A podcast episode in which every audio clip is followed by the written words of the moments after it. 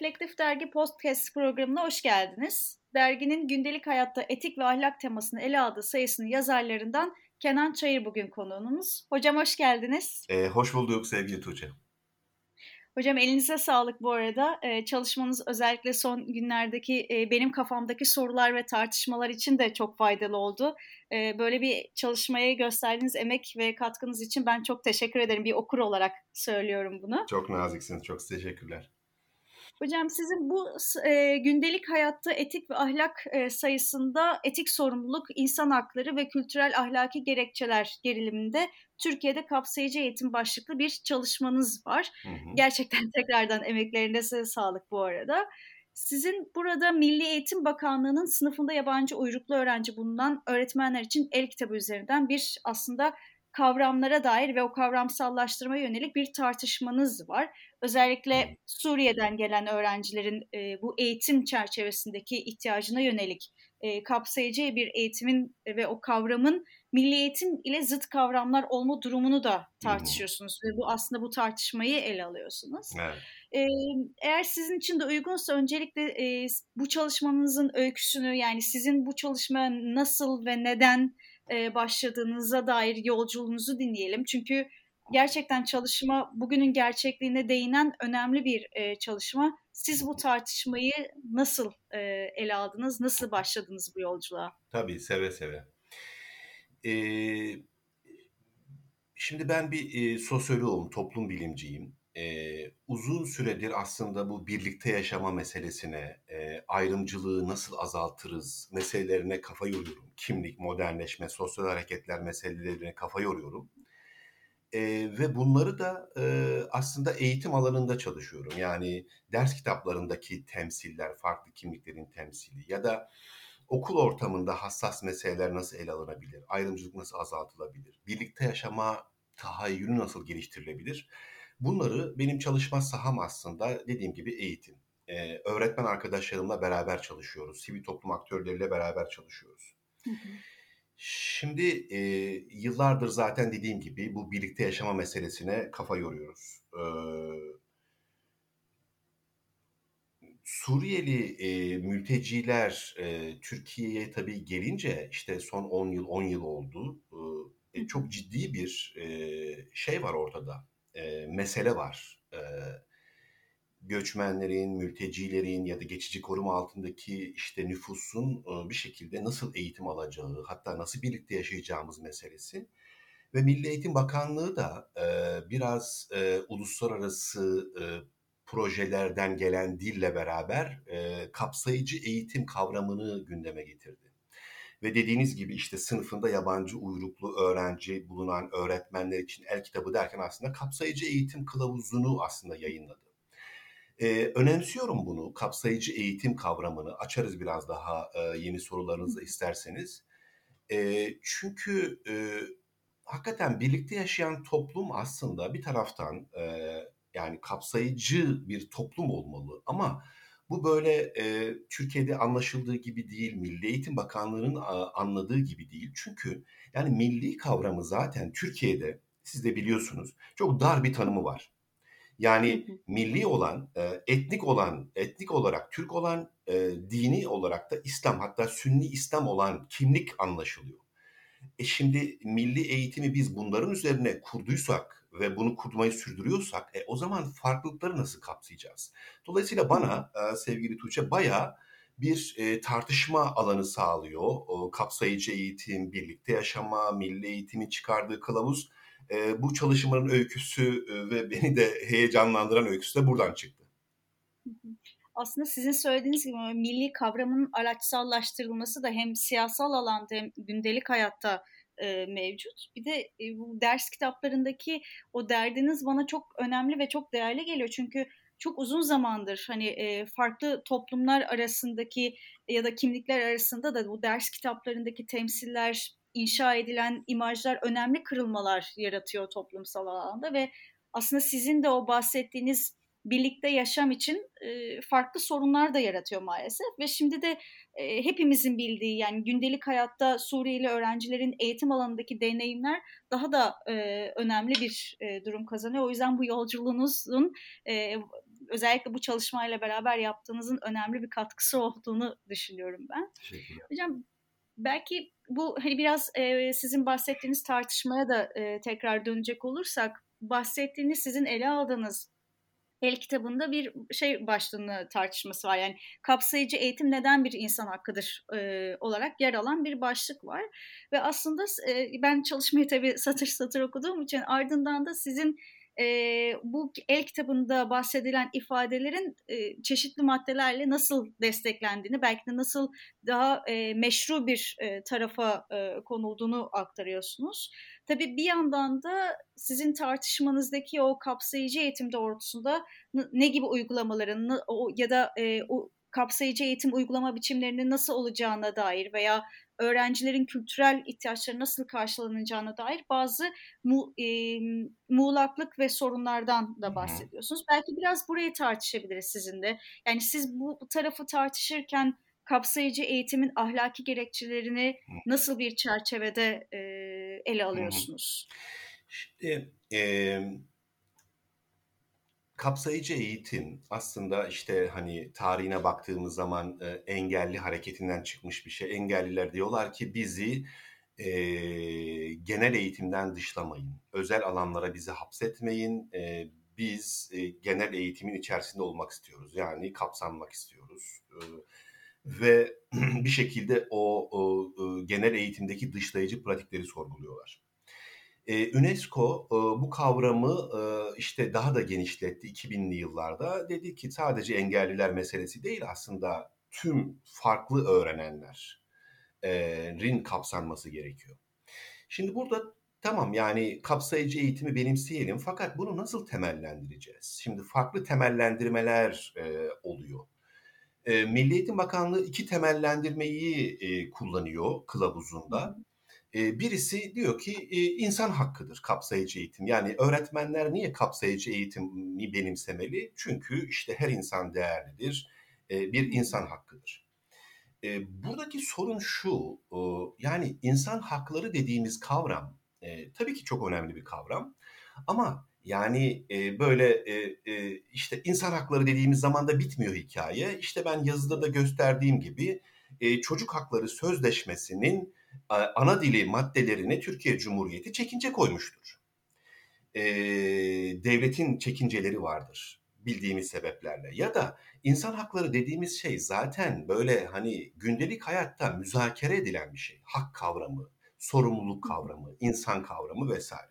Dolayısıyla yani insan hakları e, e, yüzünden kapsayıcı eğitimi benimsememiz e, gerekçesinin e, öğretmenlerde sahada böyle çok güçlü bir karşılığı yok aslında. O müzakereyi, tartışmayı aslında biz gündeme getirmiyoruz.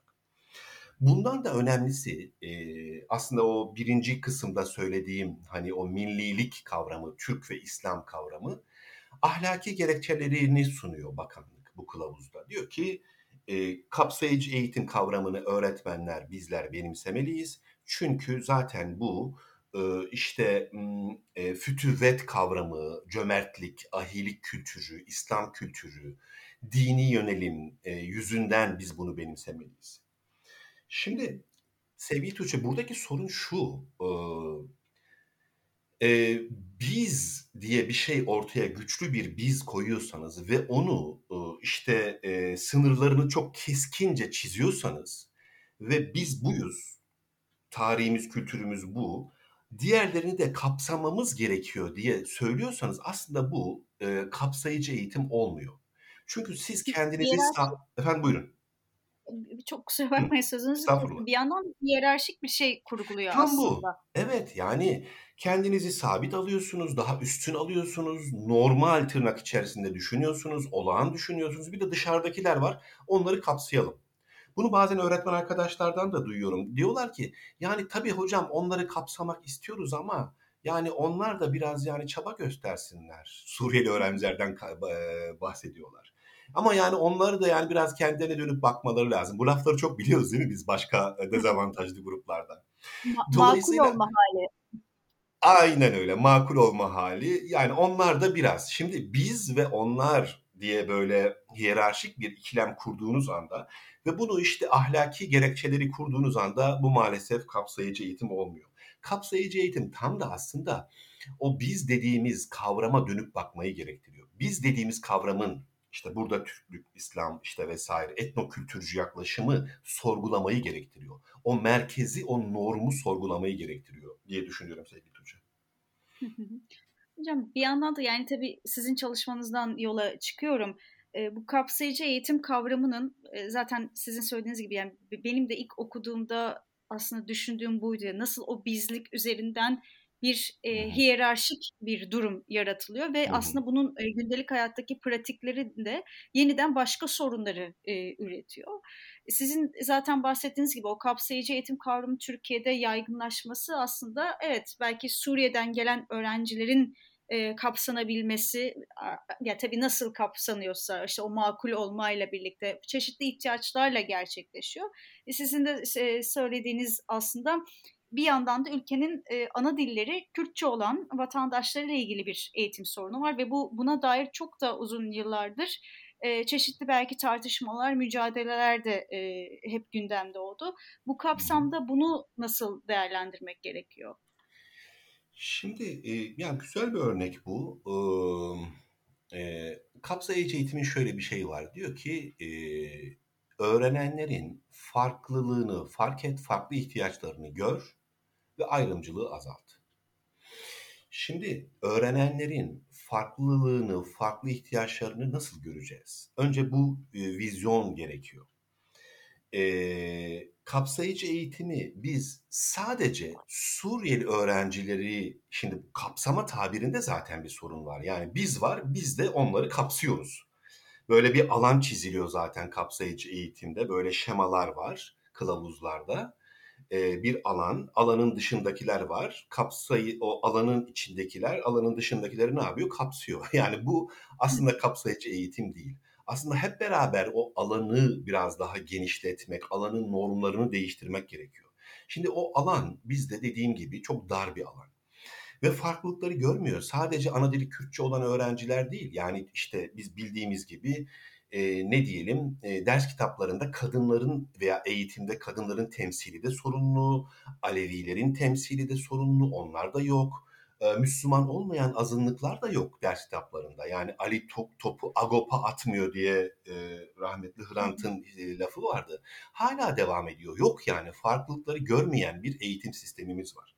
E şimdi e, farklılıkları görmeyen bir eğitim sisteminde siz Suriyeli öğrencilerin sorunlarını ben kapsayıcı eğitimle çözeceğim dediğiniz anda yani e, temel felsefenizde, temel yaklaşımınızda bir sorun oluyor. O yüzden diyorum zaten ben burada bir sorun var. Milli eğitim ve kapsayıcı eğitim kavramlar arasında bir uyuşmazlık var diyorum.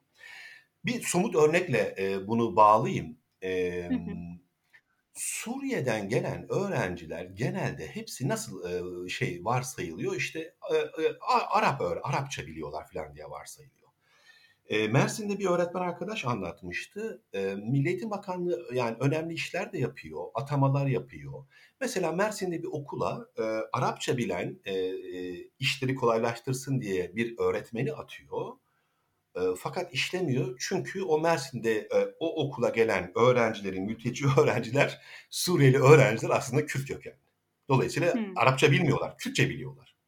Anlatabildim mi derdim? Yani o kadar homojen algılıyoruz ki bir şey yaparken aslında soruna çözüm de olmuyor. İşte Arapça öğretmeni gönderiyorsun ama oradaki öğrenciler işte Kürt çıkıyor. E, o yüzden bu mesele dediğim gibi hakikaten e, dışlanmayı yaratan, e, farklılıkları görmemizi engelleyen, farklılıkları bir tehdit gibi görmemizi hatta sağlayan bu milli eğitim ideolojisini sorgulamak. Bunu dönüştürmediğimiz müddetçe aslında kapsayıcı eğitimi de e, çok güçlü bir şekilde başaramayacağız diye düşünüyorum aslında sizin söylediğiniz o hem homojen hem de tehdit algısı vurgusu çok önemli. Zaten bütün meselenin e, e, deneyimleri de, değiştiren de biraz belki e, bu e, algı yani hem homojen olarak algılama hem de o farklılıkları tehdit olarak algılama. Hocam yine e, size referans da tabii yani fa- e, sormak istiyorum.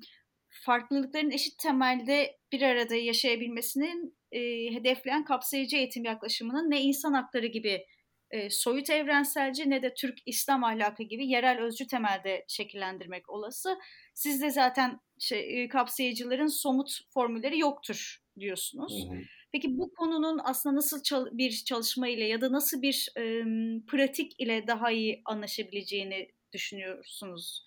Hmm. Belki de ne yapmak gerekir gibi bir soru o ne? gerçekliğe. evet yani toparlarken yavaş yavaş ne yapmak gerekir sorusuna doğru geliyoruz. Ee, şimdi e, belki de en başta böyle basit formüllerden kaçınmak. Çünkü sahada e, öğretmen arkadaşlarla çalıştığım anda e, Milli Eğitim Bakanlığı çünkü böyle e, 2016'da başlattığı projelerde e, kapsayıcı eğitim e, başlığıyla birçok binlerce öğretmene eğitim verdi. Öğretmenler öğretmenlere eğitim verdi. Sahada bazen böyle anlaşılıyor. Kapsayıcı eğitim eşittir. İşte mültecilere yönelik eğitim gibi anlaşılıyor. E, bazen şöyle diyorlar. Ya ben bunu yaptım ama olmadı. E, yani şunu denedim ama olmadı burada yazanı. Yani her sınıfın, her okulun ortamı farklı. Her sorun farklı. Dolayısıyla en başta belki basit formüllerin olmadığını fark etmek. O sahadaki bizim gücümüze, öğrencilerin sahadan gelen taleplere, öğretmenlerin ve öğrencilerin taleplerine bir bakmak aslında ve beraberce geliştirmek. Formülü o yüzden yok diyorum. Çünkü bu bir süreç. Felsefi olarak ben şey diyorum yani e, hermenötik bir yaklaşımla biraz daha yorumsamacı yani A işte şu B'ye yol açar. Şunu yaparsanız böyle olur değil. E, şimdi e, özel okuldaki bir İstanbul'da mülteci olmayan özel okuldaki bir uygulama Esenyurt'ta e, işte sınıfın çoğunluğu mülteci olan bir okulda işlemeyebilir ya da ne bileyim Hatay'da ya da Urfa'da zaten akrabalıkları var o insanların. Yani Arapça zaten bilen öğrencilerin sınıfında, Türkiye'li öğrencilerin sınıfında başka türlü işleyebilir. Dolayısıyla bence bu formül aramayı bırakmamız lazım. O yüzden zaten hani kapsayıcı eğitim için böyle ne yaptık yerine e, o normu sorgulamak için, e, merkezi sorgulamak için, e, o biz kavramını dönüştürmek için ne yaptık sorusu bana daha anlamlı geliyor. Dolayısıyla birincisi bir formüllerden kaçınmak. İkincisi e, daha böyle e, sürece dayalı bir, e, bu işin süreci dayalı bir e, ne diyelim e, felsefesini geliştirmek. Çünkü düşünsenize herkesin kapsandığını filan. E o zaman zaten kapsayıcı eğitime ihtiyaç olmaz. Yani cenneti yaratırız dünyada. Böyle bir şey de olmayacak. Sorunlar hep olacak ama bu sorunların basit formülleri olmadığını e, anlamak. E, ve bununla ilişkili olarak yine ikincisi böyle özü olan e, biz tanımlarından vazgeçmek. O yüzden o yüzden normu ve merkezi sorgulamak diyorum. Çünkü yani özü olan şey ne? İşte bizim şeyde dediğim gibi etno kültürcü, etno dinsel bir anlayış. Yani işte Türklük ve İslam üzerine ilerleyen bir milli kimlik kavramı var. Bunu nasıl acaba aşabiliriz, nasıl genişletebiliriz ki birlikte yaşayan bir toplum oluşturabiliriz? Bir bu var. Ee, bir de e, bu işin e, yani Türkiye'de genellikle kapsayıcılık konuşurken e, o kavramı da yazıda en sonda söylemiştim. Burada da açayım. E, yapısal kapsayıcılığı konuşuyoruz aslında. Yani yapısal kapsayıcılık ne demek? İşte geçici eğitim merkezleri kapatıldı. İşte mülteci öğrenciler e, şeye devlet okullarında eğitim alma e, ya yönlendirildiler. E, Evet %60'ı 70'i ulaşıyor. Ulaşanların da aslında e, okullarda ne yaşadığını tam bilemiyoruz. Devam ettiğini bilemiyoruz. Fakat bu yapısal yani eğitime erişim yapısal bir şey. Fakat kapsayıcı eğitim sevgili Tuğçe biraz daha ilişkisel bir şey. Yani orada farklılıkların var oluşu, e, Türkiye'li öğrencilerle mülteci öğrencilerin bütün o varlıkların dönüştürücü olması lazım. İlişkiselden kastım bu. Ortak aidiyet geliştirebilmemiz lazım sorgulayarak aslında. Birbirimizi, kendi normlarımızı. Ee, o çocukların farklılıklarının görünür olması lazım. Yani Arapça mesela görünür değil. Kürtçe diyorsunuz siz. Arapça da görünür değil. Ne bileyim işte Aleviliğin şeyleri görünür değil e, ya da e, işte toplumsal cinsiyetle alakalı farklılıklar görünür değil ya da yani işte akademik olarak çok başarılı öğrenciler çok önde, akademik olarak başarılı olmayan öğrenciler çok arkada mesela bir taraftan da. O yüzden farklı farklı ihtiyaçlar. Yani biz burada bu podcast'te de mülteciliğe daha çok odaklandık, örnek verdik ama kapsayıcı eğitim biraz daha ilişkisel olarak aslında bir ortak aidiyet yaratma, bir ortak grup ruhu yaratma, sorunlar çıkabilir ama sorunları çözecek mekanizmalar yaratma sürecidir diyorum ben. Dolayısıyla herhalde böyle yaparsak e, yavaş yavaş belki kapsayıcı eğitim biraz daha bu birlikte yaşama hayalimize hizmet eden bir eğitim uygulaması olabilir diye düşünüyorum. Çok güzel söylediniz hocam. Aslında biraz hani e, belki biraz e, zorlu, uzun ama ne kadar da güzel olabilecek bir süreçten e, bahsettiniz. Böyle bitirmek bana iyi geldi aslında. Teşekkürler. Sevgili hocam bu keyifli bir yandan da e, çok düşündürücü sohbetiniz için çok teşekkür ederiz. Ben teşekkür ederim davet için. Reflektif Dergi'nin bu programını şimdilik sona erdiriyoruz. E, ilgili makaleye ulaşmak isteyenlere erişimin web sitesinde açık olduğunu da hatırlatmak isterim. Herkese iyi günler dileriz.